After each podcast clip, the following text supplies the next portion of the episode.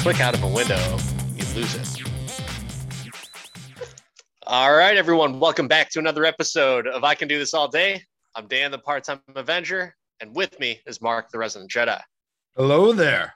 Uh, we've all uh, waited for this movie for a minute. It was on, it was off, it was back on, and now we've both seen it, and we're super excited to talk about Guardians of the Galaxy Volume 3.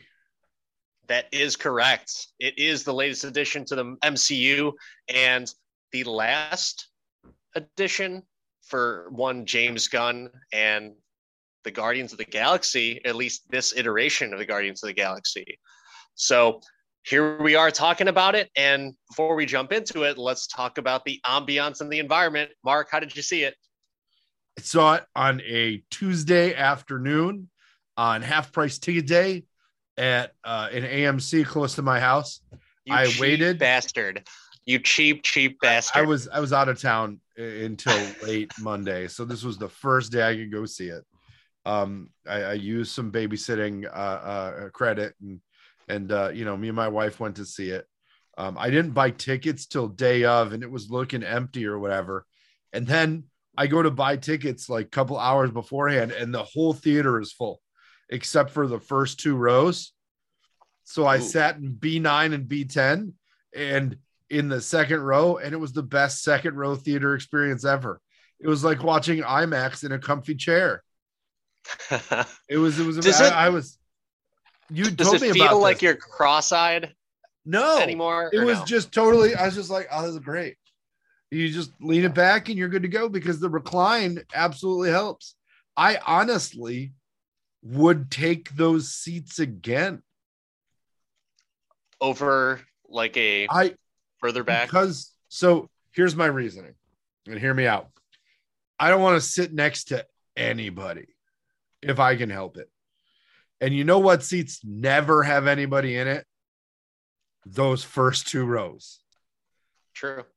And man, I I put my popcorn on the seat next to me. Me and my wife spread out. You know, not like she she still sat next to me, but it was just it was nice. It's just like oh, it's nice. Just just spread it out a little bit. It was all good. Uh, it was not a very enthusiastic crowd, I will say. Uh, Mm. you know, I didn't go to a midnight or a, or an opening day, and I miss those. I miss those. But such is such is life with a with a kid you can't take with you. Um, It's those cheap Tuesday bastards. Why can't you be more enthusiastic for us? God damn it. Dude, I didn't even know it was a cheap Tuesday. I didn't know they started that again. Shout out AMC because I'm going to check out and I'm like, oh, did I only add one ticket? Did I only add one ticket to the thing? Why is it only $18? I paid more for popcorn and a drink than the movie, which is normal, but by a lot. I went to go see it Saturday morning, opening weekend with the family. We had our popcorn, we had our drinks and everything. Um, and then I went to go see it again by myself out here on the West Coast uh, in California in San Jose. And I saw it in 3D. So I saw a standard 2D and then 3D. Geez, 3D even like good anymore? Like, I don't think there was anything in this in this movie that was like a cool 3D effect. I mean, you notice the difference of like the depth and the background of things, uh, but I wouldn't say that it's like, oh my god, it's so much better in 3D. It wasn't shot in 3D. It just happens to be the 3D converted Yeah, they render it. it. So, yeah, but you know, if you like a movie, you see it in different formats, and uh, or you see it multiple times.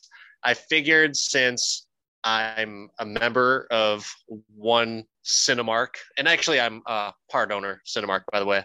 So if you, you ever need anything, just let me know. Yeah, yeah. I'm sure that I'm sure that one stock unit gets you a lot these days. hey, part owner, man, part owner. But I've very few movies I go see again in theaters, and I can count on one hand what movies I've seen at least this year more than once, and that's going to be John Wick four and Guardians of the Galaxy three, and that's it. Those are the only two movies I saw repeated uh, in the theaters. So so I haven't seen anything twice. I haven't seen anything twice this year. The last movie I went to the theater to see more than once was something from Star Wars. I don't even know if it was the last Jedi or uh or, or Rise of Skywalker. It might have been Rise of Skywalker. But I will tell you, man, this um this new quick to streaming kind of setup they got where either where you can buy it for 30 bucks in a couple weeks like i i if i'm really excited that's my move though i'll buy it like um the mario movie top gun stuff like that as soon as it hits buy and i pay basically what i would pay to see it again in the theater and i own it digitally I am not a fan of buying digitally just because of I, I like the physical media. You know, because it's one thing you can download and, and most most times you buy like a Blu-ray or something, you get the digital copy anyway. So mm-hmm. I would rather have that physical media along with the digital copy, and that's how I watch them. You know, I might only watch it the digital way, but at the same time, if I don't know, Skynet takes over, which is going to happen apparently in 10 years because AI is so goddamn smart. At least I'll have my physical copies. So as the nuclear holocaust is going on, I'll be able to put my copy of John Wick Chapter 4 in the, the Blu ray player and watch it. Yeah, no, I, I buy all my movies from Skynet. So Apple supplies me with everything I need. I don't know, man. If you sign off on those updates on the Apple privacy things. I, I specifically type every time unwilling to join the human centipede. That's what I was gonna say. Like you're gonna be asked to mouth to somebody really soon.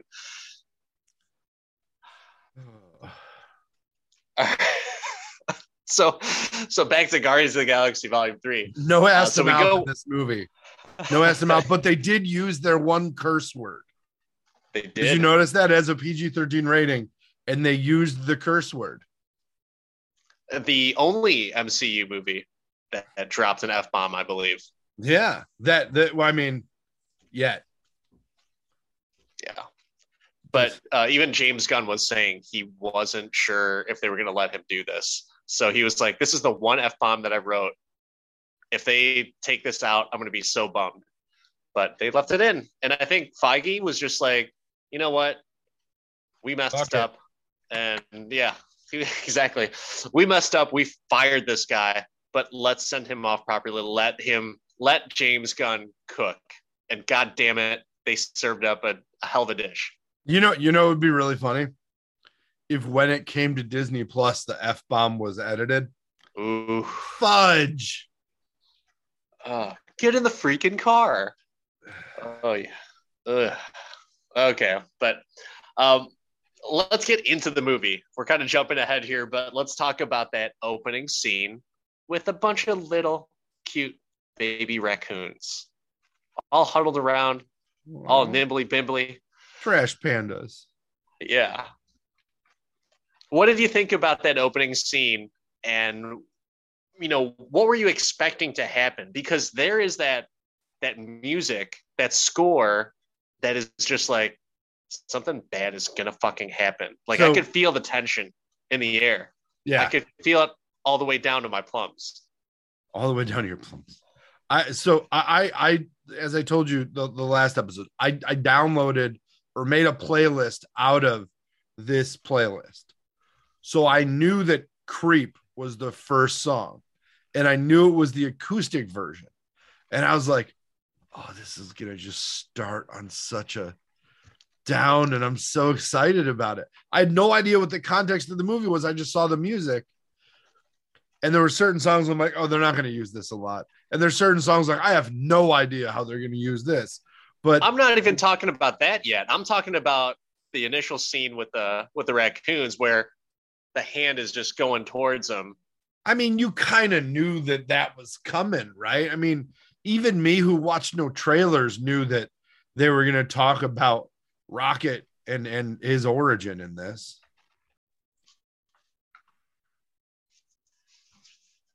So we open up with the movie with the little baby raccoons, adorable, swarming around in a cage. and then this big ominous figure with the music just it, kind of sets the tone for the movie, right? It's not it's almost like a very scary type of looming presence with the i'm assuming it's the high evolutionary which we know that it is.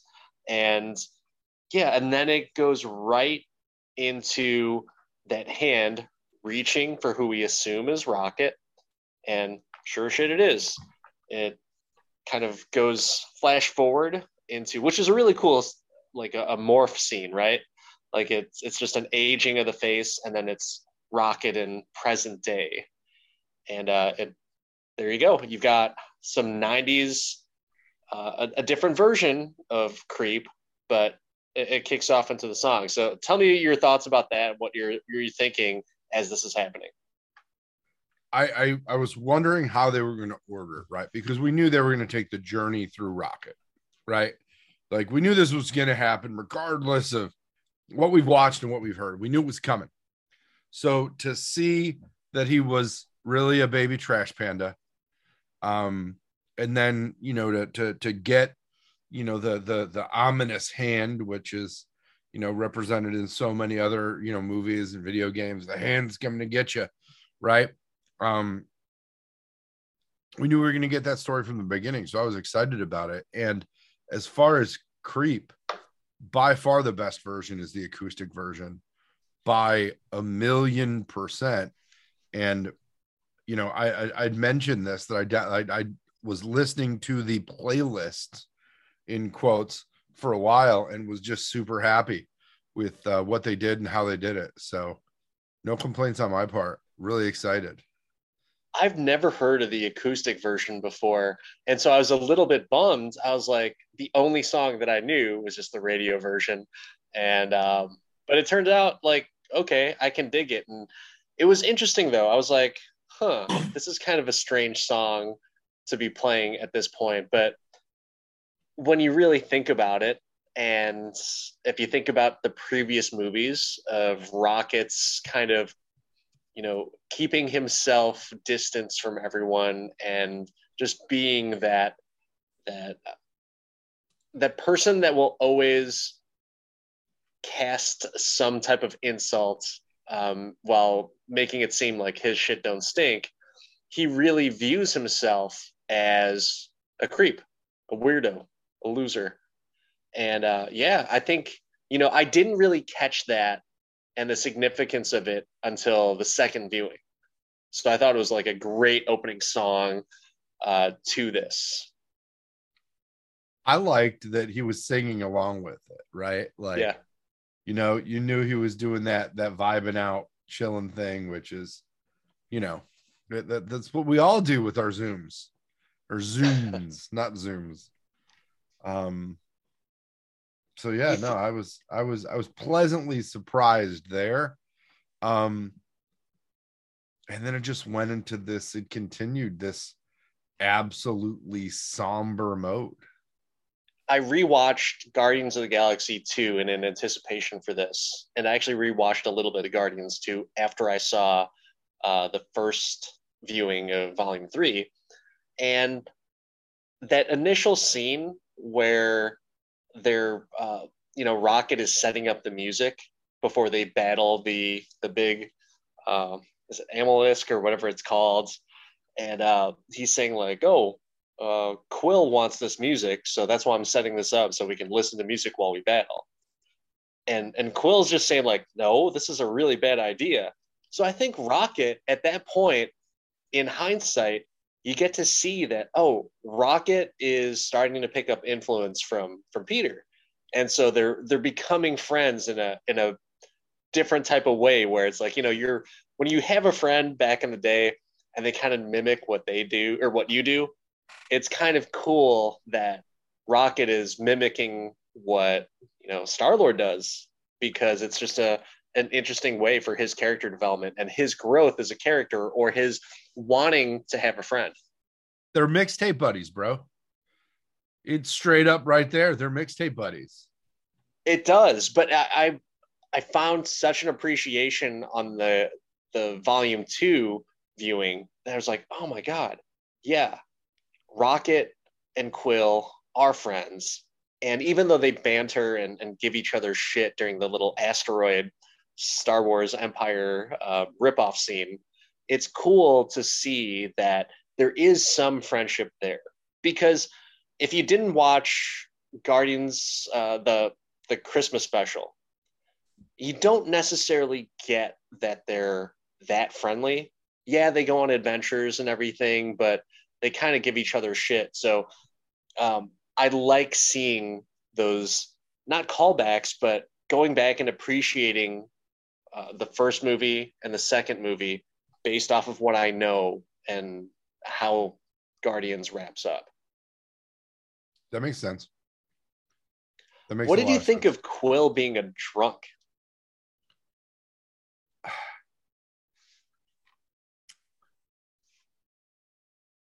I don't it it it almost feels out of character, but it makes sense in a way. I don't remember early for his character him, you know, using any substances or anything like that. So it is weird. I I don't think it fit at all. Yeah. Because there's quite a bit of time from, you know, you, you see him kind of sad and somber during Christmas uh, for the Christmas special, but you can only assume that him, along with the rest of the Guardians and Thor, had been partying and hanging around for a while. And by the time you see him in three, like, oh, he's drunk in a tavern? Like, this is weird. And is it simply because he's mourning Gamora or he, misses Gamora. I don't know, man. That's a long ass time to to mourn someone or you know miss someone. Is it? I mean, it wasn't that long, was it? Uh, if how long was Thor with them? How long did it take for him to get from dad bod to god bod? I mean, we don't know. Yeah. We don't know what that kind of metabolism is like. Yeah, but they went on a lot of adventures. So I, I can only assume that, yes, and I'm not saying like you break up with someone or someone dies, or even though they came back, even though they're not the same person, I'm not saying that there isn't sadness there, yeah. but I don't know if it was really in place for him to be portrayed that way. I get it because you know, it throughout the rest of the movie, Mantis kind of uh, tells Drax to kind of tell him like as to what's going on, and and it makes Quill realize that like yeah, I've been I just go around the galaxy going from woman to woman, and when I found someone that I love, that now I I need to either get drunk or try and find something else. Like there's always something that he needs to do. Yeah, I don't disagree with you. Um I don't know. It's it's I agree that it's out of character, right? It's it's out of character. But grief makes you do weird stuff, man. If he was a, a dare kid back in the day and it was really big back when he was a young young boy, I don't know. I, I think that he would not be he'd be like, ooh, alcohol's bad. it's that 80s kid, right? Mm-hmm. It is. It is. I it's I think he uh he left Earth before the Dare program. Mm, maybe. You're probably right. You're probably right. But uh, speaking of alcohol, uh, let's go into a question as to what could have happened for us when we were young, or maybe when we were adults. Have you ever been carried out of a place drunk? Yeah. Yeah, no, I definitely have. I definitely have. I got a few good stories about that. And I think that the most the most embarrassing one was it was a while it was at least a decade ago it, was in my like mid 20s and it was a a friend's birthday party a work friend at a club that he promoted for in the city which was like right by um shout out og rock and roll mcdonald's uh, uh, which is no longer there in downtown Chicago. So this crew of uh, of of folks all went um, down to the club. Uh, not my frequent, but we were all buying shots and drinks, and we were but we were ordering shots and getting rocks glasses full of booze. So we just got tanked, and um, we got escorted up a set of stairs that went around a foyer into the VIP area. And that's where the lights went out. Um, I'm told that on the way back down the stairs, I may have vomited over the stairs, the side of the stairs onto people.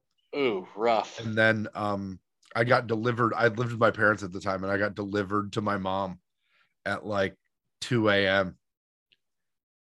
It was pretty. Wait, wait a second. You went to a bar in Chicago and you were home by 2 a.m. I don't know what time it was, dude. I'm assuming it was that. I have no idea.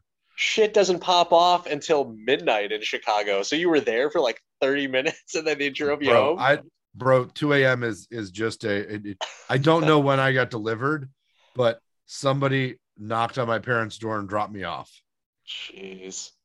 and I got put back into. I got I got uh, uh, escorted to bed. My shoes were on in the morning, so it was. I can only imagine what that what that situation was like, but um, was not the last time that I had to be taken care of um, due to drinking, but only only that I can think of one other time. What about you? I know that Um, you're you're just such a such a straight laced gentleman. I, I'm a model citizen. Um, I'm not much of a drinker, but I, I did get my fair share of drunken nights uh, back in the college days and early 20s. But uh, I don't have any stories where I got carried off or, or where like I passed out drunk and someone needed to carry me. But I will say a funny story happened when I was drunk. Um, I believe it was like a college graduation party. And I, I was already drunk and we were going to sleep over at the graduation party. So I said like, "Oh, I didn't bring anything. Drive me back, and then let me get my stuff to to come back, and I'll, we'll we'll crash there."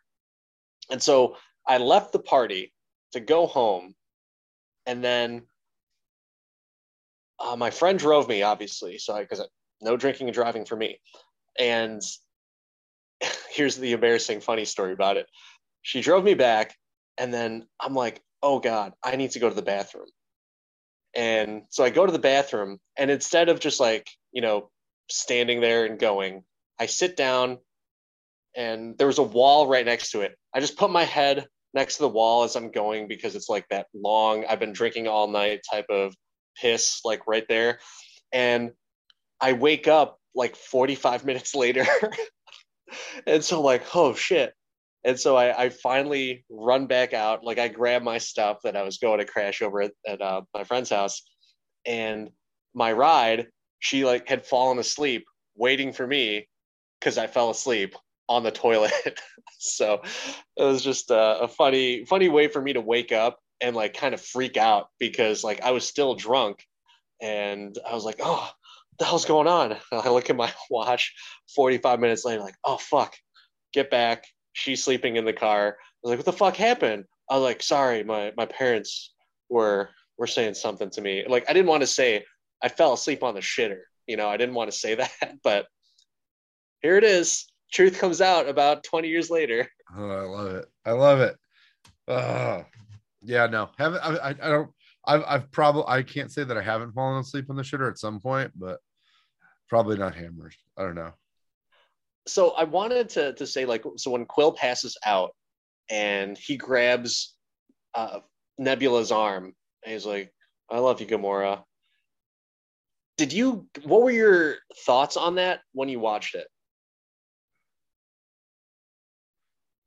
I thought that they were trying to lead towards a relationship between those two. Yeah, right. Didn't it Like seem they were going to go that way, but I'm glad they didn't. That'd have sucked.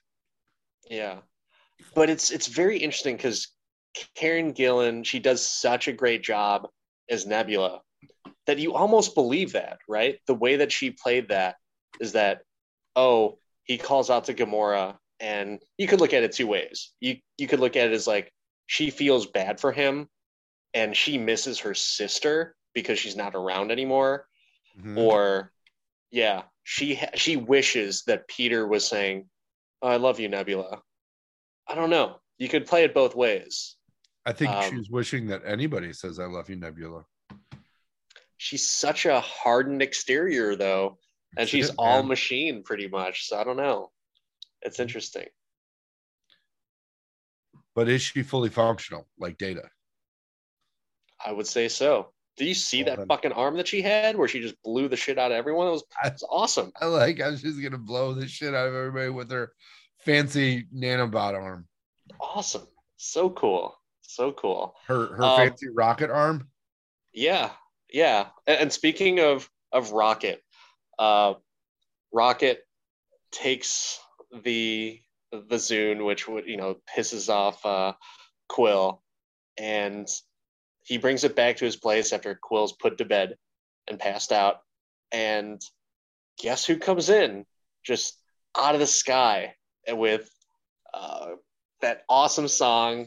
Oh God, who it was by Heart. What's the name of the song? Fuck. Crazy Um, on you. Crazy on You. Yeah, Crazy on You. Such a cool lead up where he's just like going through the depths of the galaxy and he's on a fucking mission. He looked badass. And uh, I don't know if you something that's even funnier though is all of the um, the gifs that have come out or memes that have come out of like when you ate 25 tacos from Taco Bell and you're just ready to go to the bathroom and like that song's playing and he's he's flying through space. It's just kind of funny. Do you have another bathroom story you want to share? Or? No, I'm I'm good. It was just that just happened to be sheer coincidence where I saw that um on a on a video. But so we get introduced to Adam Warlock. Adam Warlock, what are you thinking when he just plows through the walls and everything? And, and what are your thoughts on your initial initial taste of uh, Will Poulter as Adam Warlock? I I think I was like, why the fuck is he just smashing everything? Adam Warlock was such an intellectual character in the comics. And I'm like, okay, is he still mad about the batteries? Because that was that was a long time ago. That was weeks ago. And and why is he why is he why is he attacking Rocket? Like whatever. And so those um, are your those are your initial thoughts. I'm just right? like, well, that was direct. Yeah, right right after him. Um so I don't know a whole lot about Adam Warlock. All, all I remember is like the one shitty comic that I got, and uh, I, I didn't really know a whole lot. I have heard that or read that he's like this really powerful being, but apparently there is a little bit of accuracy as to how he was in the comics. So he's he's a baby when he's first introduced, essentially. So he's he's like a full grown man, but intellect of a of a child. So very similar to how he gets introduced here in Guardians of the Galaxy Volume Three. Yeah, my Adam Warlock was the main character in the Infinity Gauntlet story, and you know, like was the leader of that effort to down Thanos, not you know, baby Huey. Do you have a problem with it though? I with great power should come great responsibility, not great dopiness. We have a Drax. We don't need the goldenrod boy. So I I agree with you that like, well, why would you make him stupid? But it makes sense as you go throughout the movie. It turns out that he was taken from the cocoon too early by the High Evolutionary, which uh, the High Evolutionary states that you know, like he created the Sovereign. He created Ayesha, who who then created Adam, and it's it comes out in the story that like, yeah, I created you, and you were supposed to be uh, just a, a cosmetic type of experiment and then you, your egos just got so inflated and so it's kind of interesting because even he even says to He them called him that, a beautiful idiot. Yeah. yeah you guys are beautiful idiots like they're nothing special you're not even my perfect race you were just an experiment one of many yeah That's all you are. Yeah, the, the, uh, Skeletor bugged me in this in this movie, but I don't know. We'll, we'll get to him in a second, but let's talk about that like that battle. Like as he he freaking holds his own against Well, the he Guardians. levels. But say it again. He levels everybody. It's like not even fair. You're watching and you're just like, is this going to be a really short movie? Just have a lot of after credit scenes. Like, what the hell's going on here? Yeah, but it, at least it shows how dominant he could be, how strong he is, how fast his powers. Um, Nebula does get a cool scene where she puts on her gear and just ex- like just shoots a, a laser beam or wherever the hell it is at him, and he just goes flying, which is pretty cool. So it's cool to see that it's not just a flat out decimation of the Guardians of the Galaxy, who is like the the team with the utmost of highest reputations and in the galaxy. So it's it's nice to see that they can put up a fight. But it is interesting because he is beating the shit out of everyone. And um, yeah, then you have Rocket that gets shot in the chest and uh, flies back like a million feet, and everyone now is uh, going to his aid. Was, was it just me, or did she have like, did Nebula have a bunch of Stark tech in this movie? Um, Rocket Tech. Rocket Tech is uh, a lot different compared to Stark Tech. I don't know, man. That suit looked a lot like uh like um Gwyneth Paltrow's with the little uh, things in the back, the thrusters and the it, it looked very starky. Yeah, but Stark Tech isn't the best in the galaxy. So uh, Rocket, I think she there's a, a throwaway line somewhere that Rocket made some uh, modifications for Yeah. Nebula. So I think that's that's what it was. Rocket's fucking smart, which is crazy, and and you don't think about it, but when you look back at the previous movies, like, oh yeah, he's the one like making all of his guns. He's the one who gets them out of prison. So you get to see a little bit of his backstory, and then you understand, like, holy shit, this raccoon broke out of a prison 22 times, 23 if you count um, the first Guardians movie. And yeah, he has that skill set because he just has a knack for putting things together. He's a smart little trash panda. So after updated Rocket Tech Nebula, Stabby Stabs, uh, you know, the golden boy, um, we figure out that Rocket's really damaged, damaged, hurt. I don't even know. And then they pull what I would assume is more Rocket Tech out in these fancy med packs that rebuild everything. Like they fix the broken arm, they uh the thing, and then Rocket has coded, encoded things. Like, don't you think he would have disabled that shit? Like, I'm trying to understand why he worked so hard on Nebula and not himself. He might not have known it was there.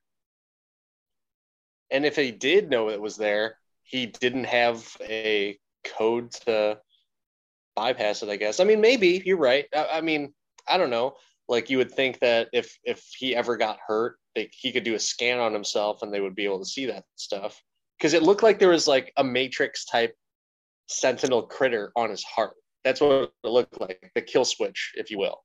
Yeah, and it also looked like, um, I mean, they, they did so many. They did the X-ray and Guardians one when they went to prison and shit like that. Uh, I thought would have like handled that, but I was it did not apparently. Um, but I don't know. I was just I was like, okay, well, it, it's fine. It's a it's a plot device and it's there. And now we need to chase the backstory of Rocket. And I was excited about that, figure out where it goes. And then, you know, Nebula's got contacts, she's got peoples. So they go out, and it turns out the peoples surprise are the Ravagers, who nobody's excited to see, even though at the end of Guardians 2, they were all buddy buddy. True, true. That was a little bit weird, but it's not like um, Stakar, who surprise, surprise, Sylvester Stallone um, made it to this movie.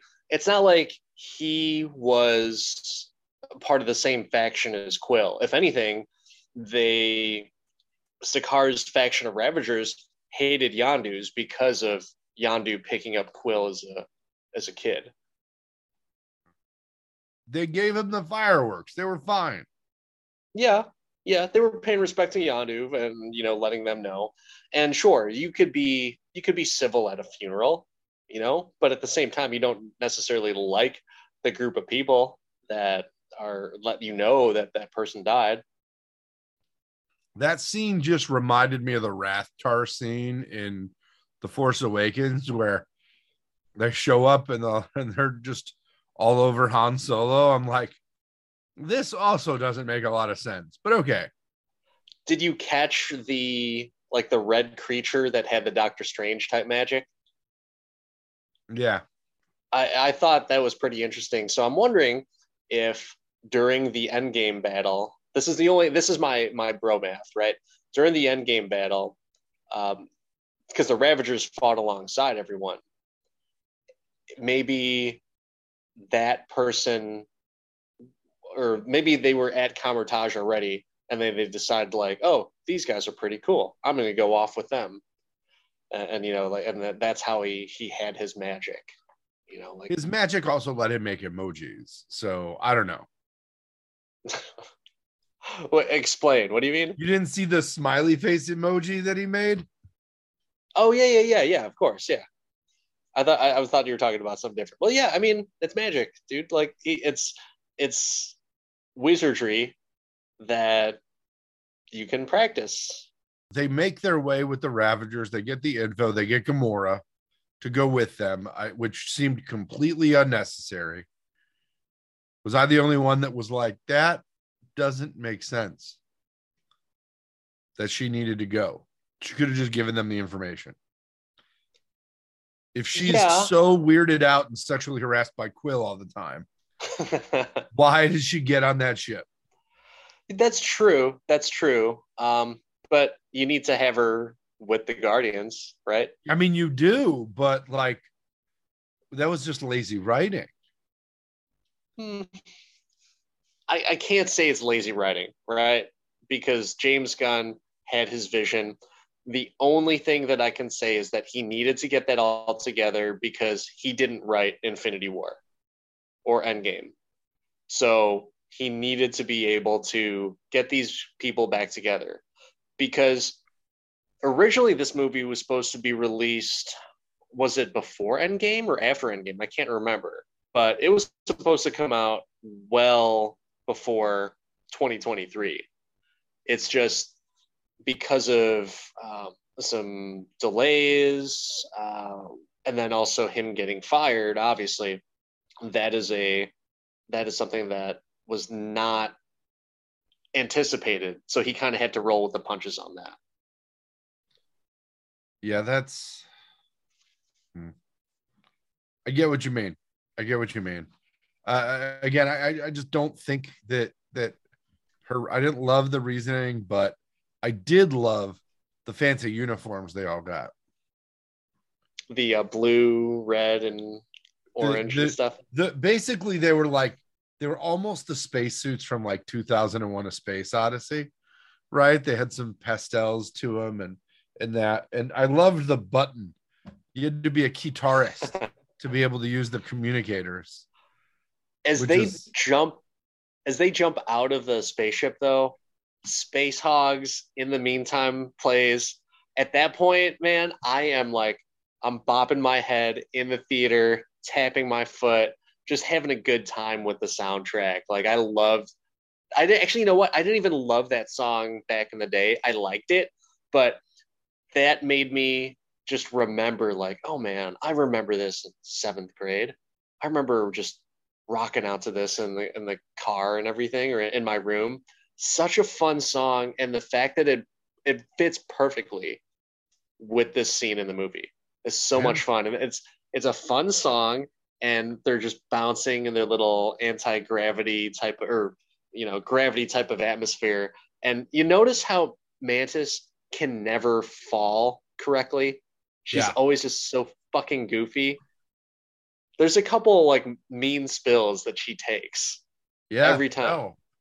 I, I i thought it was hilarious that she's always just spiraling out of control. Yeah for someone who can control people's emotions, she cannot control her physical body Not just by by jumping up and down or falling anywhere.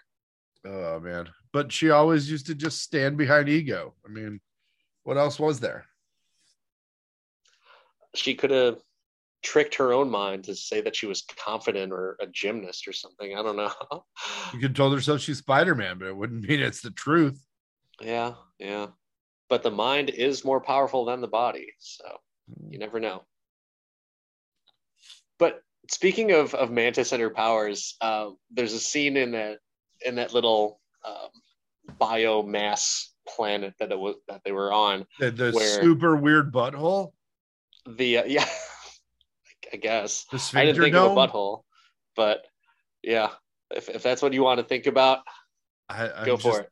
All I saw was this big little round situation, and I'm just like, man, what do we got here? My, your mind's on butts and the hole in between it. So I, I you know, I, maybe I just had to poop when I was watching this movie. I don't know. the uh I love when her and Drax go off on their little side quest. And I love the fact that they partner up with each other because they fit so well together. But when she tells the the little concierge guy that you're madly in love with Drax and it's just a funny scene and Drax just like he's like all shy and bashful about it and he's just like yeah, I'm Drax the Destroyer. he's such a good He- actor. Dave Batista did such a great job with his range in this movie. Uh, I, I'll watch him in anything. I agree. I feel like they gave the impression that that's not the first time she's done that, Right. and they make you want a Drax and Mantis show. Yeah. Yeah. Like I would watch a Drax and Mantis. I mean, we Space got, a, we got a good taste of that in the Christmas special, and it was fun. It was so much fun. And I you get to see a little bit more of, of that in this movie, but it doesn't seem like that's going to be the case. No, no. Batista's done. He's he said he is like over it, and uh, he just doesn't. He's not a big fan of Marvel. Uh, I guess you know with them not calling him back for um, the What If series, and also just them firing James Gunn, he wanted to stand by his guy. So uh, there's no love lost there. I don't think. I think he's done. He's uh, he's happy with uh, not having to wear that makeup. Yeah. There's this little thing called money, though. That Batista's over 50 years old, and if they bring him back, I mean, he'll be close to 60 by the time that they would bring like a Guardians project in. Like that's that's tough to swallow, man. I think that's uh I mean, that's how old is The Rock at this point? oh like early 50s. And- and that man still gets brought into everything, baby. Yeah, but he's not as uh, you know, Batista's not as universally loved as The Rock is. Hmm. And The Wow. Rock has the Iron Paradise where he's clanging and banging, you know. So uh, Batista is well of a specimen as he is. I don't think he's rocking the Iron Paradise at four o'clock in the morning every day like Dwayne is. I mean, but they're both on the same cocktail of steroids and testosterone, I'm sure. I don't think so. The Rock has his own special bartender for the cocktails he takes because I mean, that guy is that's woo, Dewey. Oh, so crazy, so Mm. crazy. Um, but here's something that I want to ask you. So there's we've got Rocket who has um, who's potentially dying, right? They they go to rescue their friend, and this scene where they get found out, uh, where they're getting shot at, Drax Batista takes like a heavy shot to the chest, and you see Mantis kind of fearing for his life. Do you think that he's gonna be offed right there because he takes the one shot to the chest and then another shot to the back? Do you think at the time that Drax is gonna die here? Yeah, I'm like, oh, maybe they're not going to kill Rocket. They're going to kill all of them. Like it, it, it looked like he was, he was, they were setting him up for for some dying. Yeah, like a heroic type of Yeah, we're gonna go save our friends, but they don't really get anything of of substance because the the code that they're looking for isn't even where uh, where they wanted to get it. So it's missing. And so I thought at that point, I'm like at I'm, I'm thinking like, oh, Drax is gonna die, and like I've got my mouth open, like just, oh no, what is this? It is this it for Drax? And yeah, uh, apparently he's okay. Yeah, they didn't find the info in the plumbus, which was very disappointing. But um, yeah, they they all got out of there pretty quick. Um, after after Quill sweet talked the chick that he was already going to sweet talk, which I, I think that he's had good luck with pink skinned women in the past, right? Like if if throwback to the first Guardians, he's like, I got this. They dig me. That's um, immediately what I thought. I was like, yeah, yeah, yeah. Oh, it's her sister. It's fine. Um, he's gonna try to fuck her. Nebula, watch this. Yeah. Um, oh, but but uh yeah, I, I, I definitely thought it was it was funny enough there, and and they got they hacked Nathan Fillion's little blob suit, the closest thing to Clayface we've ever seen in the MCU, even though he's a DC character, like the weird, like foamy, blubbery situations that were going on there. I'm like, where's the helmet? Like, I want the, the full the full like death to Smoochy situation. Let's go. I like that Nathan Fillion was in that. Now I'm just thinking, oh my God, it's TDK, the detachable kid. I love that James Gunn just recycles the same actors. He's like, if you're friends with him, like, hey, come on board, man. I got a part for you. And and I was I was wrong in my original prediction. Uh, Michael Rosenbaum was back as uh, one of the Ravagers, which was pretty sweet to see. Dude, they brought a lot of people back though. Yeah. Eventually. I don't know how much we want to jump around, but Howard the Duck, the collector, everybody was pretty great. The collector Even, wasn't there. He was at the poker game. No, no, no. That's the Oh, not the collector. Sorry. That's the broker from, or whatever his name yeah, is. That guy. Yeah. Either way, the guy that that, that, that was gonna buy the first Infinity Stone. Yeah. Um, you'd love to see that. And you know they got everybody they got everybody together which was which was cool but um they finally let groot drive and now we know that he didn't have a permit um because man that was this you're just you're just thinking they're going to kill the bowie at that point um, which i'm disappointed they didn't have another ship which by the way didn't look anything like from what i remember from endgame so that's why I was thinking like, oh god, it better be the fucking Locklear. I'm like praying for it. Like, oh, that would be so sweet if they had a, a different name for that. You can't, you can't not have it be the Bowie. He's the yeah, star you man. You can because there's a different ship every movie. So they should have had a different ship. He's the Star Lord. He needs the Bowie. It just works. It's on the Zune, baby. The Milano, Benatar, Bowie one of those things just doesn't belong here. One of those things just isn't the same. So it should have been the Locklear, or it should have been the Farrah, or something like that. You know, but but Benatar transitioned him into music. That's fine, mm. but that's like cars. Cars are always named after women. So ships, I would assume, would be the same way. So, like I said, I will say that the Bowie was the wrong name for the, those ships. You could have had the Locklear.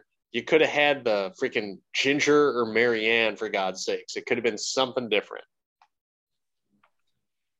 Yeah, no, I I, I dug the Bowie just because of all the the the Ziggy Stardust references, so I was good with it. Yeah, but could have had a different ship. If anything, for merchandise purposes, you should have had some some other ship. They had the Bowie for three movies. Infinity War, Endgame, and Love and Thunder. Too much, man. Too much. That just means they didn't get messed up. So that's a good thing. Well, they should have had a different one for toys. So so technically they did have a different ship. It was called Knowhere. Yeah. Which that's kind of cool that that planet was now uh, a moving um, Star Killer base, if you will. Yeah, it was- it was- there's a lot of death, and it was in the stars. I don't, I don't know what you could call it. Um, it also looked like it was not operational. So yeah. definitely a lot of, uh, definitely a little bit of uh, snippy snippy. Uh, oh, I like this idea. Let's just use George Lucas's best space plans. I think I will go out on a limb and say this is probably more of a complete series than Star Wars. Like the nine movies of Star Wars, I think these three movies for Guardians of the Galaxy, and you could factor in a little bit of like Infinity War um, and Endgame, probably more complete than Star Wars. More complete. Uh, I would disagree because if you're gonna add all the ancillary content in, Star Wars is very complete. but we're not adding in the ancillary characters. You want to know why? Because they never completed the story for any of them. But they did. They did, and then they had to retcon it all. who did they who did they bring in as ancillary characters and completed their their story? They did like a whole like so yeah. Backing up to Star Wars and focusing on the OG trilogy. Pre prequels, there were books going on for years. I'm not around all talking about books. characters. I'm talking about movies. you, you can't talk about movies. I, I'm talking about a movie right now, and I talk about movies every week on this podcast. I think that the the I think that the success of the MCU is based around one person having creative control, and the MCU only started and finished with that same person. Now you're talking about control and writing changing multiple times in this, and people not even finishing their own movies. Um, fine, go back to the original trilogy then. I think the original trilogy takes you through a whole journey. It it actually takes I would say that that Han in the original trilogy takes the the same uh, journey as Quill in these three movies. Disagree, and I don't see that at all. Hmm. what type of complete storyline does Han Solo have? He's a guy that doesn't want to help, then he doesn't want to help, and he falls in love with someone. And then he's then a he general. helps. And then he's Yeah, a general, baby. The shittiest general in the rebel battalion. I would say that that general uh, um, rallied the natives to take on a a much more technical uh, um, and and advanced war machine, and changed the course of the galaxy forever. Princess Leia did that, not Han Solo. No, she was too busy getting shot. She got the the natives, she got the Ewoks on their side. If it wasn't for her, they would not be fighting. If it wasn't for her, they wouldn't have got captured. Well, You I don't know. That's another reason why that that movie is shit. I don't know. Um, it's not better than Empire. Uh, even though I used to think that it was. I used to think that it was. Oh, it totally is. It's okay. You can be wrong. It's fine. Uh, nah, I'm all right. Well, let's go back to Guardians of the Galaxy. Let's go back to the good, more complete movies. Oh, oh.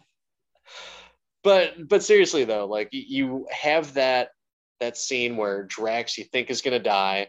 Um, I think every character they do some type of scare. Where Nebula in that first scene where Warlock just beats the shit out of her, um, you kind of get that scare like, oh my god, he might just kill a bunch of people right here, right now. I mean, Um, Mantis breaks her arm and is getting beat down. Yeah, Drax is getting pummeled like he's the Hulk versus Thanos. They definitely give you multiple scares and all the hype going into this that somebody's going to die. They even show you the limp quill uh, doll like yeah. in the trailers and you're like, "Oh man, at the end is he just uh, just and you think that that's at the end and then they open it that way." So they've this whole movie has this subtle, somber overtone and this like feeling like something bad's gonna happen. Do you like that feeling and do you like that tone?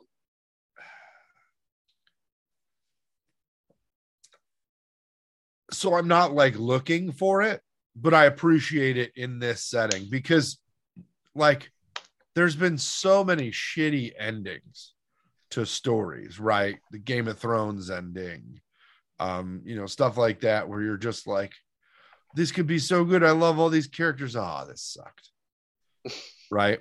So I like the fact that I'm I'm concerned. It draws me into the plot more. That you're like, oh man, are they gonna what how how are they getting out of it? Right.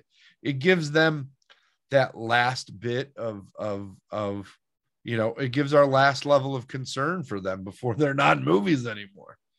So I, I liked it and it and it kept me engaged. It's not something you get a lot in the MCU, right? You get sunshine and rainbows a lot. Um, yeah. So I'm I'm happy to have something with a little bit of a, a, a different tonality. Do you think this movie is family friendly? That depends on your definition of family friendly. Do you think Back As, to the Future is family friendly? I would say so, but um, it is kind of weird that he goes back in time to fuck his mother, doesn't it? I mean, so Back to the Future has uh, cuss words in it, has a bunch of sexual references. Like there's there's a lot of stuff in Back to the Future where like I don't remember this part. Yeah. Right. Like whoa or you didn't get it at the time when you were yeah you young. didn't get it. Or like when did they cuss in back to the future? See i think there's a difference between like back to the future and volume three because back to the future is more family friendly because there's some jokes in there that people or like kids would not get. Kids will understand sadness. Kids will understand animal abuse and cruelty. Kids will understand people getting shot and almost close to dying or even people saying like oh my god he's dying you know like so it's it's interesting because i i had a, a tough time watching this movie and keeping my emotions on an even keel. Yeah i was surprised i didn't i didn't get super emotional until the end. Really? So not at all yeah. during the the movie uh, were you like close to being teary eyed or anything like that? Not until the, the the part of the ending. Hmm. All right. So something we haven't talked about yet is Rocket's backstory and his little um, Wonder Pet friends. So you got Lylla, Teefs, and Floor. So you didn't uh, and you didn't feel any type of motion after uh, Lylla gets shot and he's just sitting there like wailing and crying. You like no feeling at all. No. No. Really? Interesting. Interesting. You know where what um what got me was was that part but not not just that but the high evolution uh, excuse me high evolutionary's reaction to rocket just wailing because then he starts to do wah wah wah like almost like that that parent or uh, person that's sick of a little kid or a baby crying where they just yeah. get so fed up. There was like okay we get it you're crying like and then they, they start to mock them. And yeah. i'm just like whoa this guy's a fucking prick. Like good god. I mean luckily he gets his comeuppance really quickly after that. Yeah um, immediately and i think I think more shitty parents need to get their faces bitten off. Yeah, right. But right after that, then Rocket, you know, he goes into his little feral mode and he goes into almost his uh, instant bounty hunter mode where he picks up a gun, he knows how to use it and shoots the guys. But ah, oh, then his little Wonder Pet friends are are dead and shot right behind him. I was wondering how they're getting the Wallace out of there. To be honest, I was like, man, how are they going to roll roll Teefs out of there? Oh, no need. We're good. We're yeah. good. So not even there, you were like, you were sad. I mean, you kind of knew they were going to die. You've never seen them before. Interesting though, like if uh, if you watch or rewatch um, the first one where he's in prison, and you know how it has like the little the little stats of everybody. Yeah. Uh, apparently, you know, he had uh, known, I, think like known accomplices or something, whatever was there. Um, Lylla was one of them. So I caught that on my review of uh, the first one, which is interesting. Like, like okay, so how does apparently that's you know no, nothing ever happened. Like they never went on like any adventures.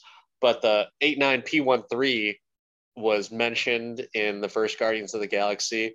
Eight nine P one three calls himself Rocket. So it's it's kind of cool that they it's all well built. It's so tight. Gunn kept his story pretty consistent all across the board. That might just be the lone hiccup as to, uh, you know, like, oh, well, what was that whole thing with his, his known accomplices is Lylla? Like, that's the only one, right? But cool little shout out, or at least an Easter egg for those in the comics. And it's, uh, it's nice. It's nice that he pays that close attention to the details. Yeah, no, Gunn is Gunn is a great writer. I'll give you that, and and I definitely think that he has the ability to have all this continuity because he's just going back to back to back. It's like he put the sketch together ahead of time, and uh yeah, he did. I will give you that he got, you know, he got um Rian Johnson when they when they killed or, or took away the the love interest thing, but it seems like he knew about it. Like I would guess that they talked about this ahead of time. Yeah. Yeah, but do, wouldn't that just fucking suck as a director and writer that like wait a second, you're going to kill this person? Ah, fuck. Well, or did you already tell the love story and you needed a different plot device to explore to get more depth into Quill? Yeah. Or maybe. it's a blessing. Yeah. Yeah. I don't know. I guess I would be kind of bummed. Like, it's not his character, right? But he had his vision for the three movies, and I'm pretty sure that that was uh, at least thought of, or at least a rough draft prior to um, the Russos or who, uh, you know, um, Markus McFeely, uh, yeah. you know, writing and all that stuff. But you always knew the Soul Stone they'd have to give somebody up. Yeah, but did it have to be Gamora? I guess. I don't know. I don't know who else he would have given up for it. He can't toss one of his other children down there. Nebula, maybe? I don't know. It wasn't going to be Nebula. Because he didn't love her. True. There you go, buddy. But, well, speaking of uh, of love, uh, let's talk about the friendship of the Guardians and like what did we learn from all these characters and uh, throughout the movies, but specifically in this particular movie you know, what did we learn about them, like their character growth and, and their overall dynamic as a team?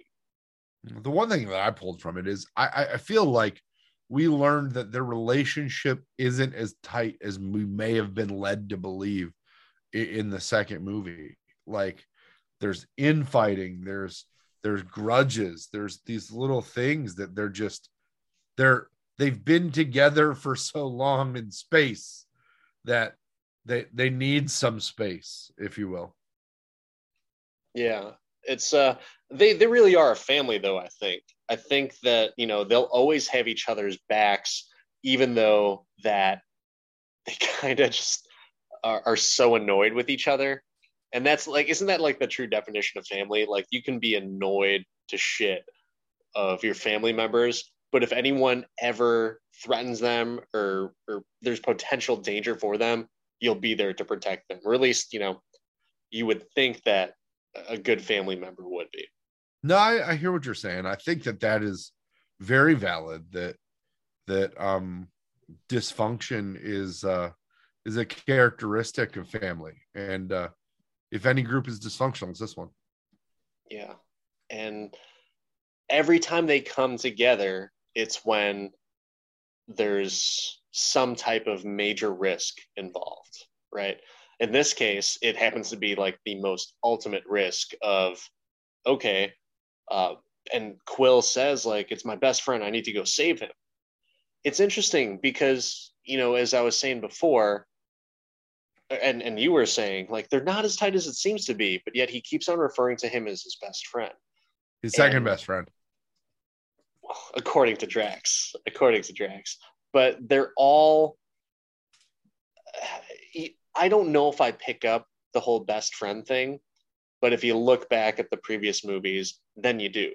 So I think that there might be a little bit of an issue there where it's if you haven't seen the third, or I'm sorry, if you haven't seen the first and second movie, you don't get as much of an appreciation for what they're saying because they've been on so many adventures. They've fought a war against someone who is going to kill half of the universe. So it's it's a tough pill to swallow for those who are not the big MCU fans, or if they haven't seen everything, or even if they haven't seen the Christmas special. Do you get that same type of feeling for the Guardians? I think that Probably not. Marvel's reached that point. Marvel's reached that point where they can't do a movie that that sits on its own unless it's a reintroduction or a new introduction of a character, right? Like Captain Marvel, the first one, like that stood on its own. Um, because it was a new character.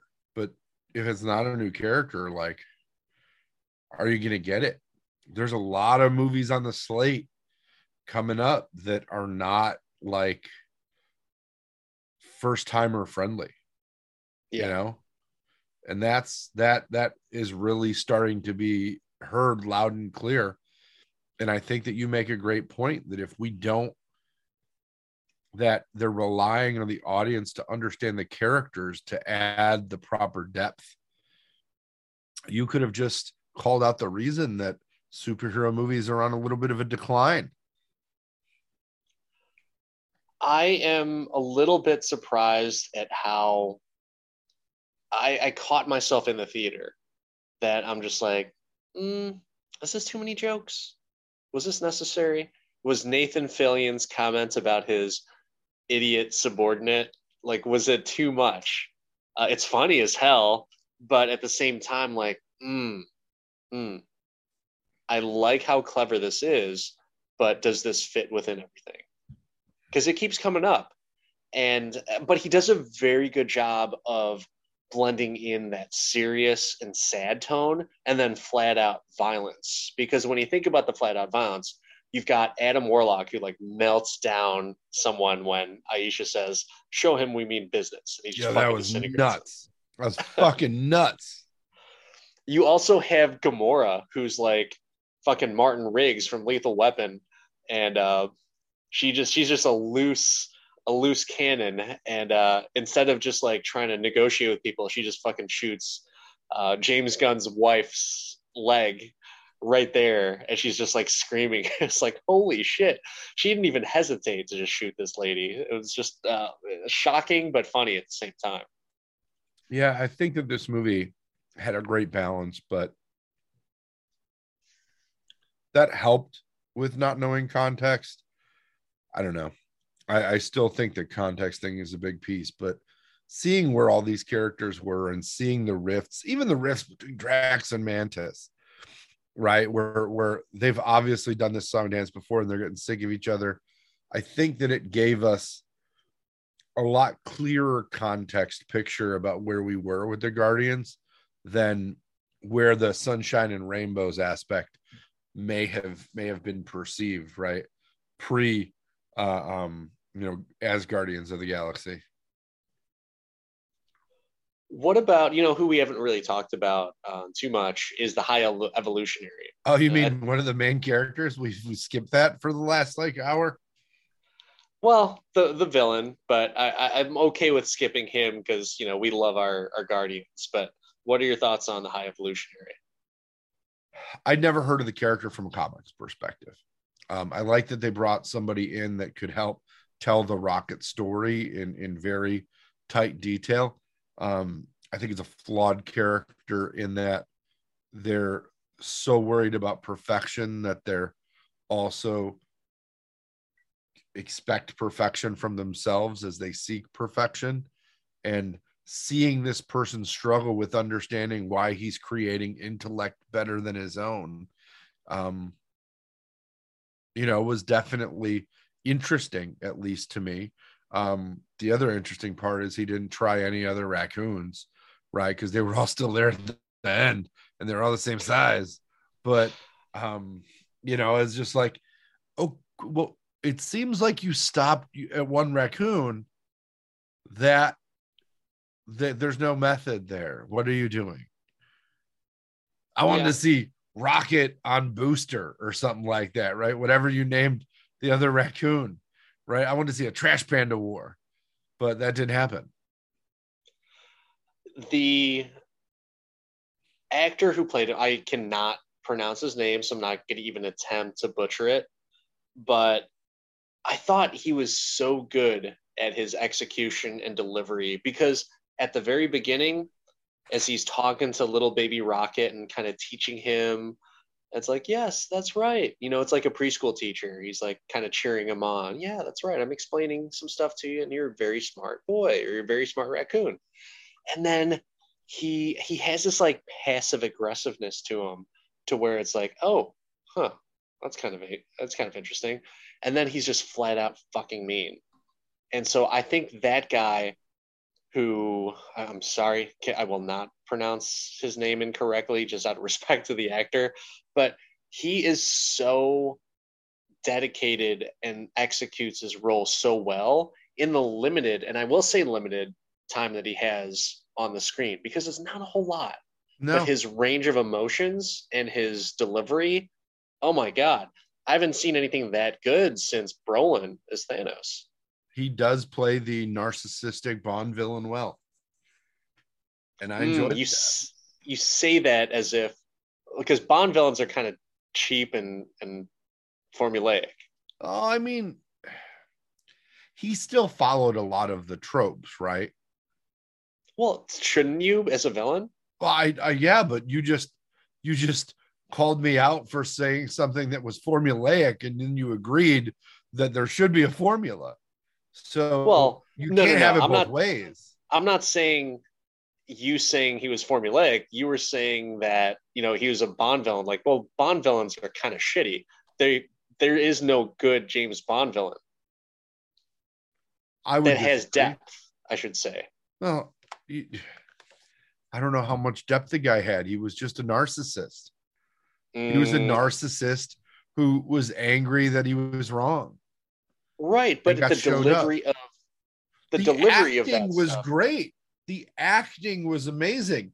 The character was easily readable. The acting was great. I, you know what I will say? I agree with you. Best Marvel villain since Thanos and that might be because I'm biased against Kang, but I don't give a shit. This guy cooler than Kang. I, I like Kang, but I think High Evolutionary was definitely a, very worthy villain, and you know, I don't think he falls into that shallow villain uh, archetype as what Marvel is known for, where they have a shitty villain. There aren't many shitty villains though. Like even the, I don't know I, I, I enjoyed him. I enjoyed him. I thought the acting was amazing. I also will not uh, butcher uh, uh, the name, but I, I thought it was a, a, a wonderful performance. I enjoyed it. I thought there was some range there and some emotion that you know you you definitely you know definitely felt the palpable anger and confusion and embarrassment and all those things um in the early version of the character in the pre skeletor phase in the post Skeletor phase, you got so much anger. Yeah. And and I like that there was difference there as well. What did he think of like the final showdown between him and the Guardians? I don't understand what his powers are. So he came up with some type of machinery to be telekinetic essentially. That's what it seemed like.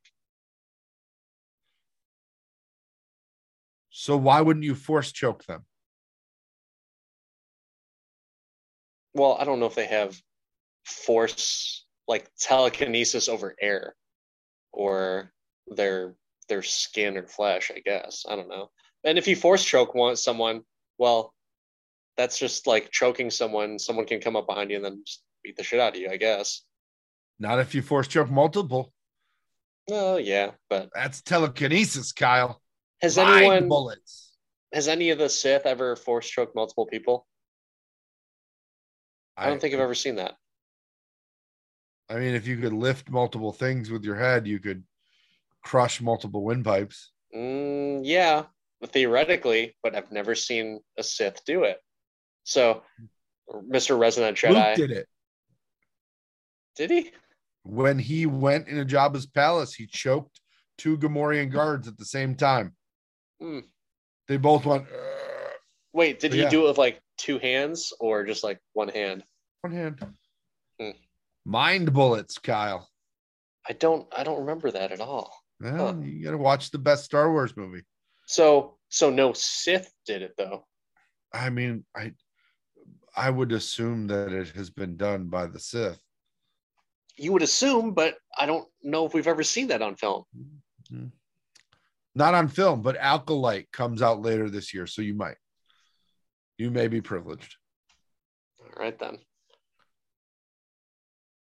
With with that final battle, um, it's cool to see how well they work together to take somebody down. Because the the high evolutionary doesn't even I don't even think he really gets a hit off on those guys. It's more so like when he's throwing rocket around because he's so frustrated at him uh, when he's all alone. But I think once they all team up together, no one touches him, right? Yeah, no, it was it was a it was weird. He was weirdly underpowered to fight that group. And I don't understand why he why like the the gold guy didn't just take him out because he obviously could have. Right. Well, he was already out of commission at that point. I meant earlier in the movie when he was threatening the gold race. He could have just fucking taken him out and Yeah. made him ribs, made Yeah, him a but- burnt corpse because he did not have the power ability. Well, he didn't have the maturity to do something about it. He's a simpleton. Yeah. So that's They're all beautiful idiots. I think that's a, a good reason as to why Adam Warlock works, is because if he's that powerful, what's the purpose of him? Just like the Hulk, right? Like if you have the Hulk, like what why do you need any other Avenger? He could just beat the shit out of everyone. But it's because the Hulk is a loose cannon. He can't really control his emotions and his anger, so his anger blinds him. Same thing with Adam Warlock is that he's so strong, but he is such a simpleton he can't really effectively fight against everyone because he doesn't have the maturity to grasp of when he should fight, how he should fight uh, in certain situations. Yeah, I don't disagree with you um there. But again, I, I just I didn't this fight was definitely it was like let's get through this fight so we can start to we can start the descent. Like they needed to get past the conflict because you knew they were gonna win. Let's see what we could do. We want to do this flying space Leia quill scene real quick. So let's get to that. Well, you know what I think uh, what could be a, a explanation as to why that scene unfolded the way it did against the High Evolutionary is that so very you know friends look out for each other.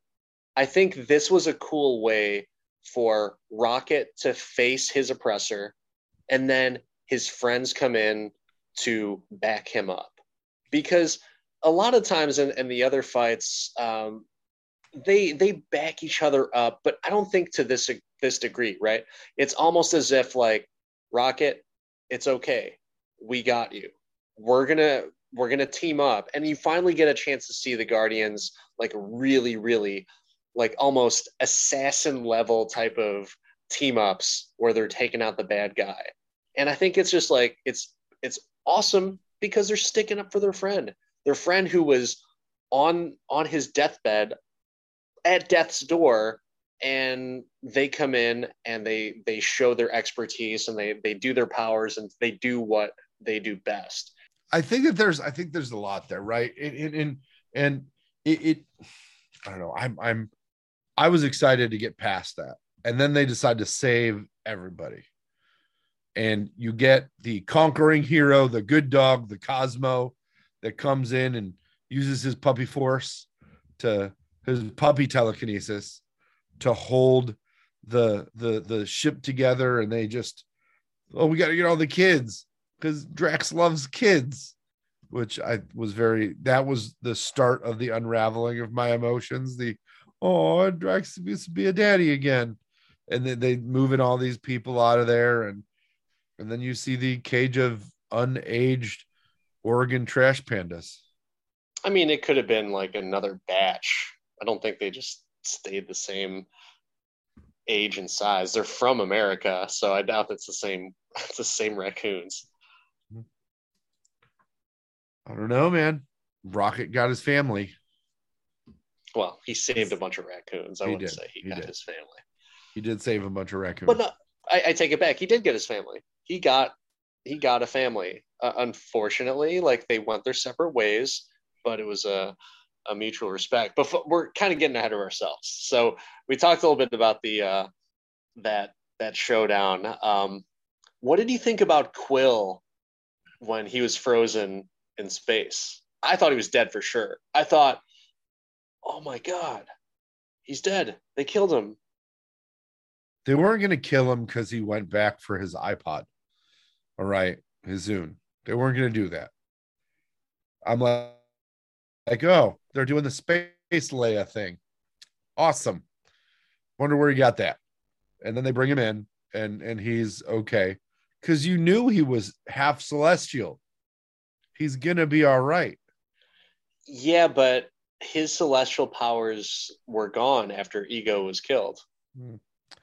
I guess. You know what I want to know? Where where was his helmet? The whole movie. I, I for some reason I remember that it was damaged or broken, and so that's why it never came back. Or his rockety boots. That's what I, I'm. I don't know about the rockety boots, but I, I feel like um, his helmet was damaged in like Endgame or something. Do you remember that? Because he had his helmet uh, when he came back, but then it was gone after that. You never saw it after that, so maybe So- it got damaged in the battle. But if Rocket upgraded Nebula, upgraded the ship, upgraded everything, he couldn't get the Star Lord mask going. maybe he didn't want it. Maybe he just wanted to drink, drink himself stupid. Mm. He never had it during Thor: Love and Thunder, right? I don't remember, but I don't I either. don't I, gotta I go saw it. back. I thought he did. no, maybe I, I don't remember seeing it, but yeah, Maybe Thor has it now. Yeah. But he either did. way, like Thor did let him have his ship, so I don't know. I, I thought that that was that that was you know I. There was all these rumors they were going to kill somebody off, but I did not think he was going to die there. you didn't think at the point where his body just like bloated up and was all frozen. They have and med shit? packs, bro. Yeah, I know. Which then uh, it made me think, why didn't they save Yondu that way? Because Rocket hadn't invented him yet. And, And Yondu wasn't part celestial. Yeah, I, I don't know. Uh, that that to me is like a. I liked, I like the fact that each and every one of the Guardians, you think they're gonna die at some point. The only exception, because she wasn't a Guardian essentially, is Gamora. But everyone else had like a near death experience, or you thought that they were gonna Yeah. die. I agree. I, I don't know. I think that there's a lot of potential in in what happens after this and and doing some one-offs and and and, and bring back there's a lot of what ifs too that could come from this which i love but i i think that after they resolve this they broke up the band you know what were your i mean thoughts on that? so there was foreshadowing about Quill's disappointment and that he would maybe go back to Earth. I thought for some reason the High Evolutionary was going to just start moving towards Earth, right? He destroyed other Earth. So now let's take these things to Earth. Like I thought there was going to be a direct Earth threat for a minute.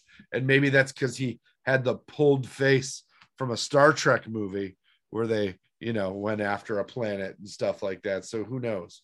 But um yeah, I thought that they were going to go there. So seeing Quill go, like, I don't think you were surprised, and you knew they had to they had to put a, a bow on this somehow. But um, the the the moment that got me was the Drax, you're meant to be a dad thing or a fun dad. I was like, oh, and my wife like started poking me, and I'm just like, thanks, thanks a lot.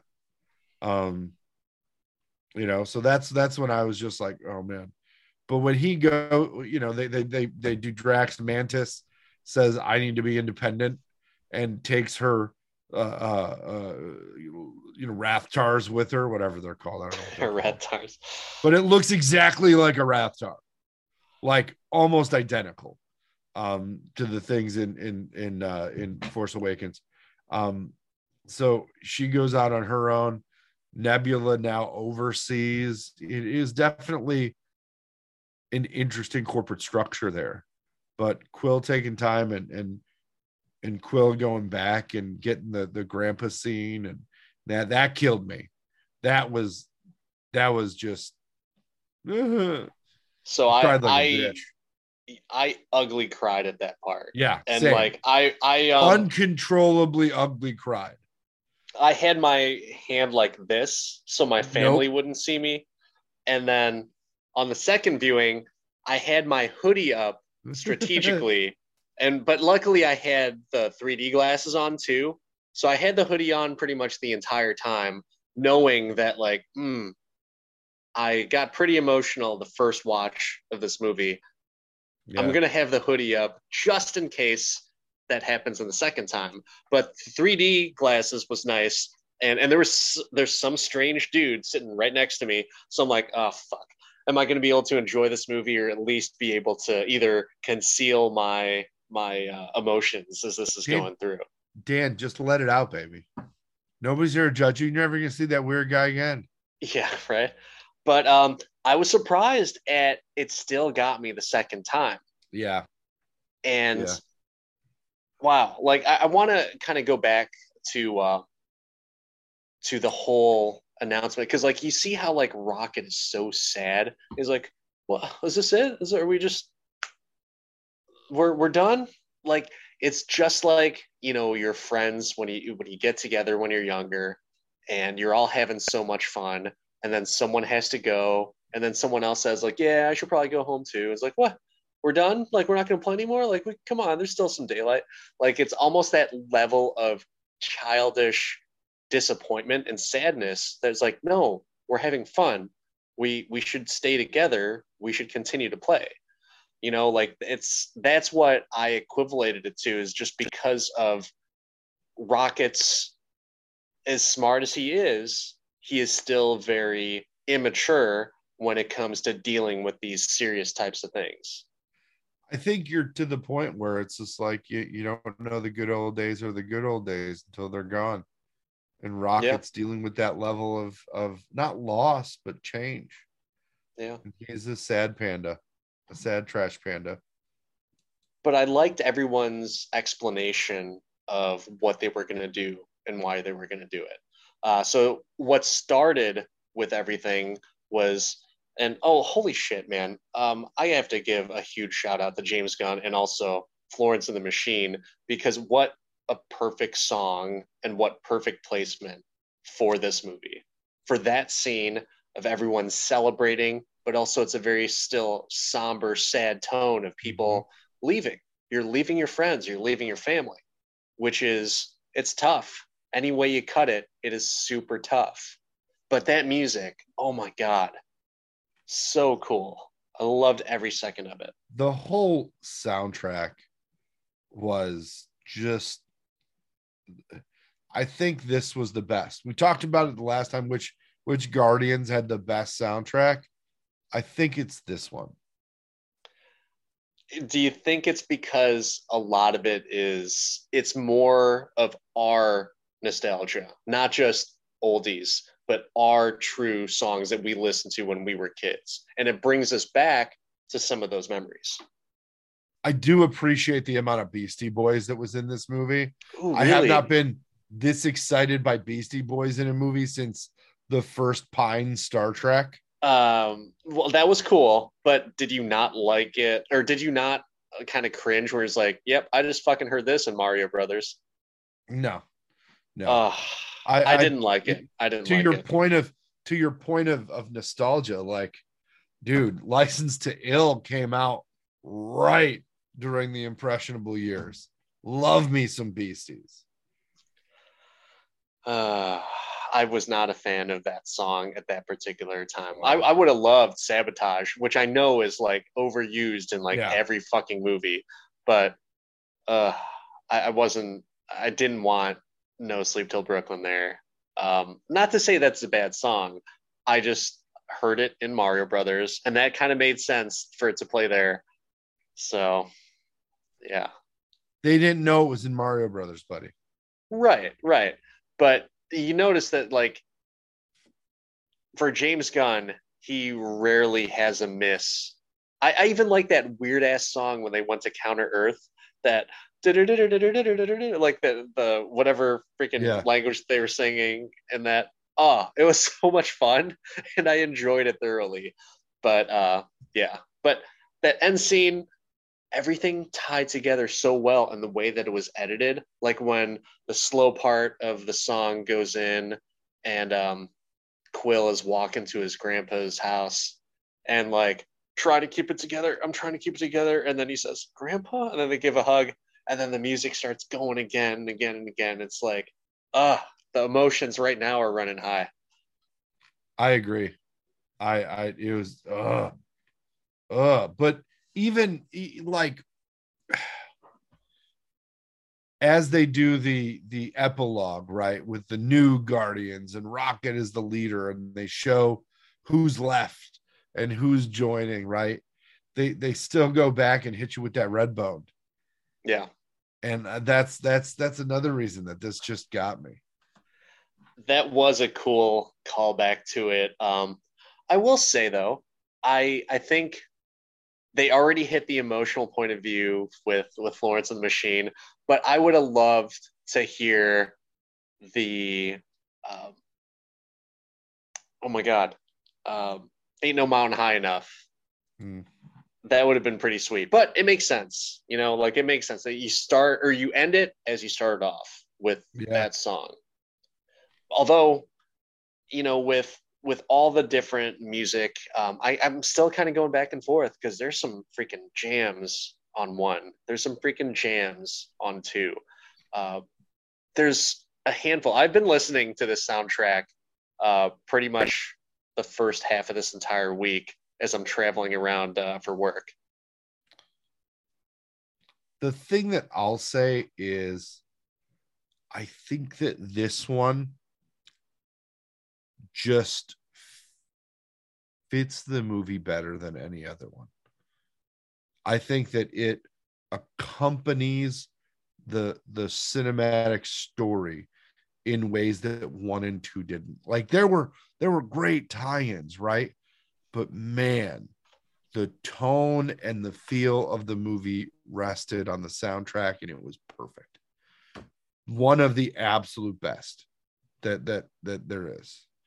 You know i mean we were we were really you mentioned mario and it was so cool to see all of those little easter eggy and, and pieces right? Not just peaches the rest of it and it was all solid. But the way that every song just fit and just just just aligned. Um ex- i i again i liked beasties you weren't a fan but but i mean it, it even even badlands during the the the uh the the ending was amazing.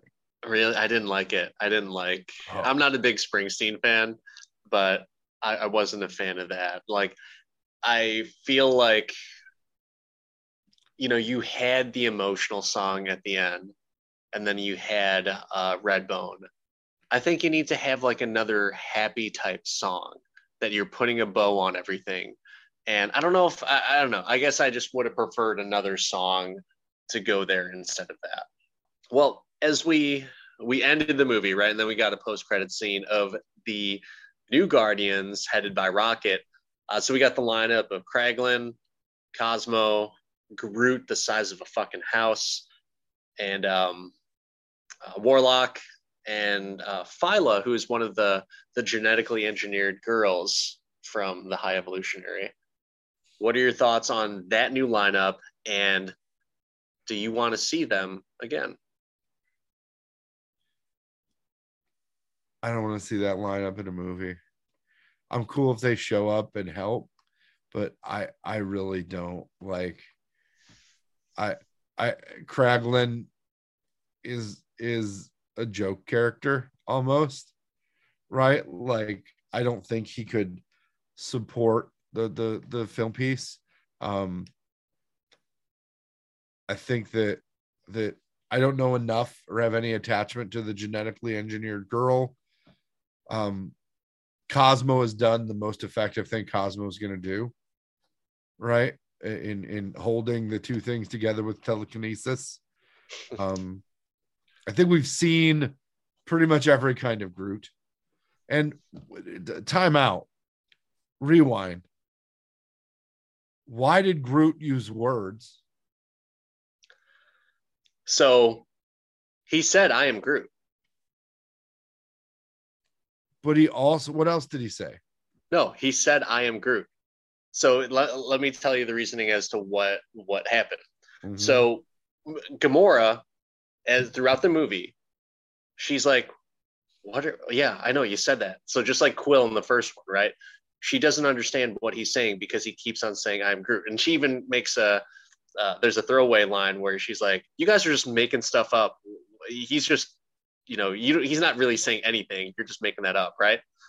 And so it isn't until the very end uh, he says, "I am Groot," and she's like, "Yeah, it was nice working with you too." And then she kind of like pauses and she looks at him and he just kind of smiles. So she started to understand him. So James Gunn actually uh, came out on, on Twitter and said that, yes, the reason why you hear I love you guys is because now you understand what Groot's saying. So it's a it's a cooler way to kind of get that that line when he says I love you guys. It's because now after all of the time that we've spent with the Guardians, we understand what he's saying, and it's now second nature to us when he talks. No. Get the fuck out of here if you don't like that explanation. No. The least, that was the absolute least, that, that was worse than Maggie Simpson's first words. Unnecessary. Uh, unnecessary. It's the whole you don't understand what he says until the very end. You know the, even the we are groot he said i am groot but we just got a little bit as to what groot was saying. So basically what you're saying is on my deathbed i gained total consciousness so i had that going for me that, that, that that's what happened at the end of the movie, where they're never going to be together again, we receive total Groot consciousness. But then when they're fighting later on, we can't understand Groot in the post credit scene where he says, I am Groot. Does he say it in the post credit scene? I believe he does. Mm, I don't remember that at all. Hmm. But it's it's all in context of it to where like yeah you hear vin diesel say i love you guys I don't know, man. I think that's perfect for it. I think it would have been more perfect if Vin Diesel made some kind of comment about family. No, that would have been too fucking fast and the furious type. No. James Gunn would have been like, nah, let's get that out of there. Let's not do that. Adam Warlock is the fast and furious one in this in this film. No, no, no speed and anger for anybody else. but I don't know. I I really like that. Um, but that pretty much wraps it wraps up for for Guardians of the Galaxy. Anything else you want to go over with the characters or anything? I, I want to know what you think about that last that last gasp of group, that that Ravager remainder of of of the Guardians. I told you what I thought, but you didn't tell me. Oh, um, I agree. I, I don't necessarily need to see it, but I like the fact that if this goes untouched, at least you have Rocket leading a group, which sadly for him, he never got to lead his group of friends on adventures. So now he's the head of the Guardians of the Galaxy with his friends, his family. He gets to go on those adventures. He gets to fly to all those different places out there in the sky, which I think is pretty sweet.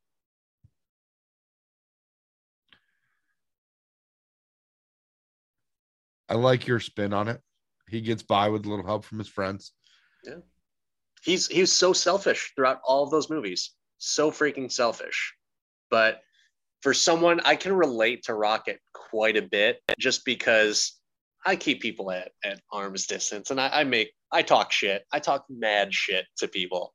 And um, you know, I, I, have friends, but even though they might not necessarily be uh, close in proximity or even if they are close in proximity, there's always still that that distance. You know, I, I have my guard up, but I like the fact that you know Rocket has this this self hatred that he got his friends killed. It's really his fault that he his friends died, but now. Not only did he get a chance to go on multiple adventures with his friends, um, now he has his own purpose to take his new group of friends on those adventures that he would said he would take his old friends on. And so I think that really completes it. And I'm happy with it, man. It's uh I, I'm not a huge rocket fan, but this makes it a very satisfying story for me. So it sounds to me like your answer to a certain question might be affirmative. I don't know. What is that question, Mark? I, I believe that question is Danny, can you do this movie all day? I absolutely can, without hesitation, do this movie all day. Uh, I don't know if there is. I don't know if there's a better trilogy of movies in the MCU. And and I love myself some Captain America, right? But I don't know. Because when you take a total look of of the body of work. Um, Iron Man, Captain America. I'll even throw Thor in at you know with four um, four movies against the three. I don't know if there's a truly complete type of series. The only thing that would rival it is Endgame, and that included 22 movies to get to that that level of excellence, yeah. callbacks, execution, team ups, and everything. Uh, these, this group of people, I would probably say, is more dysfunctional, but also more cohesive than the Avengers, if that makes sense.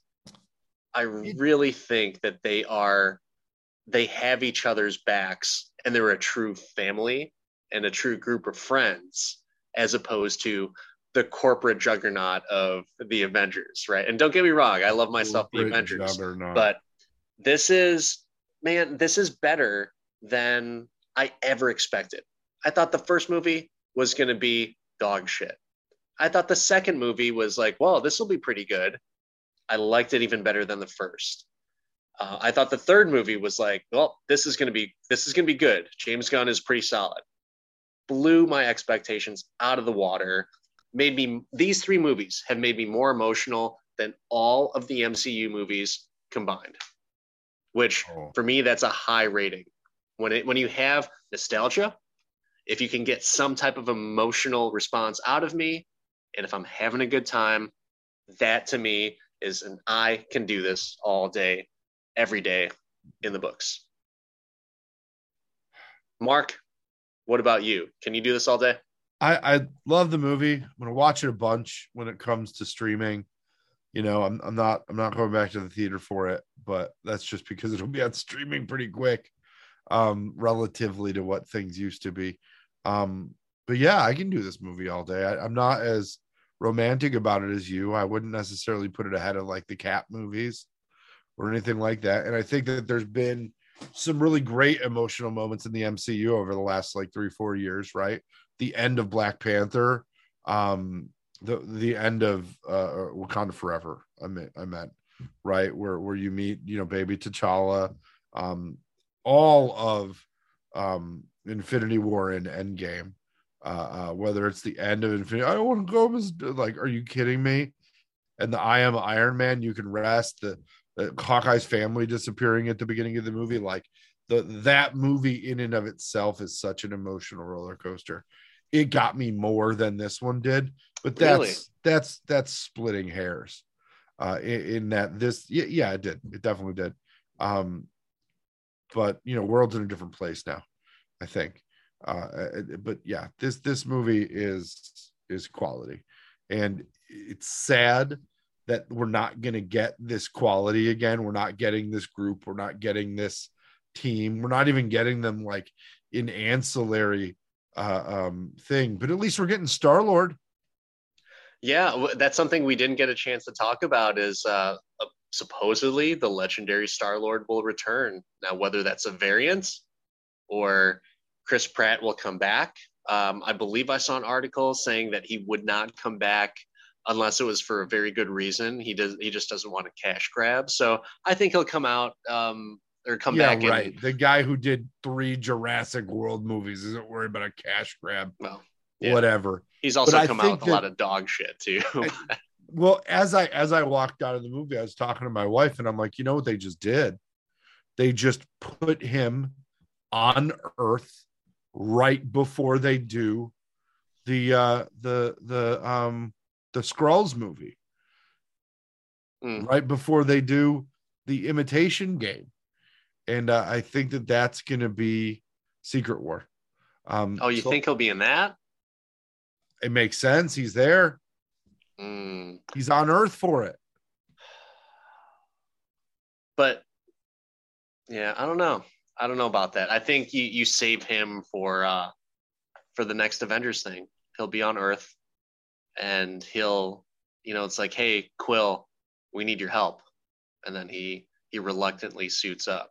At that point, he'll be a little bit older, uh, but he'll he'll answer the call to be that. Yeah, hero. but who who on the Avengers has the relationship with him to ask? Is he going to be Strange? Um, I don't know. Maybe, maybe.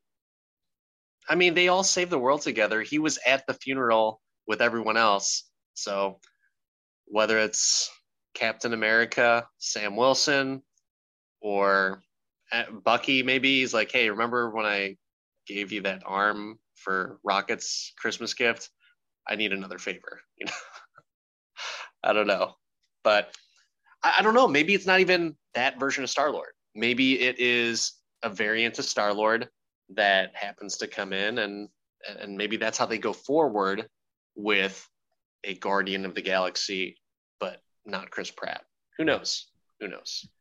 Yeah, I, I just saw Secret Invasion as part of it, so we'll see. Yeah. All right then. Well, I had fun talking about this. I had fun watching this movie. It's always a pleasure, Mark. Uh, but until next time, don't forget to uh, follow us on the socials. But until next time, I'm Dan, the part time Avenger. That's Mark, the resident Jedi. We need comments, recommendations, like it, review us on iTunes. We appreciate your listening, and uh, we'll catch you in the next one.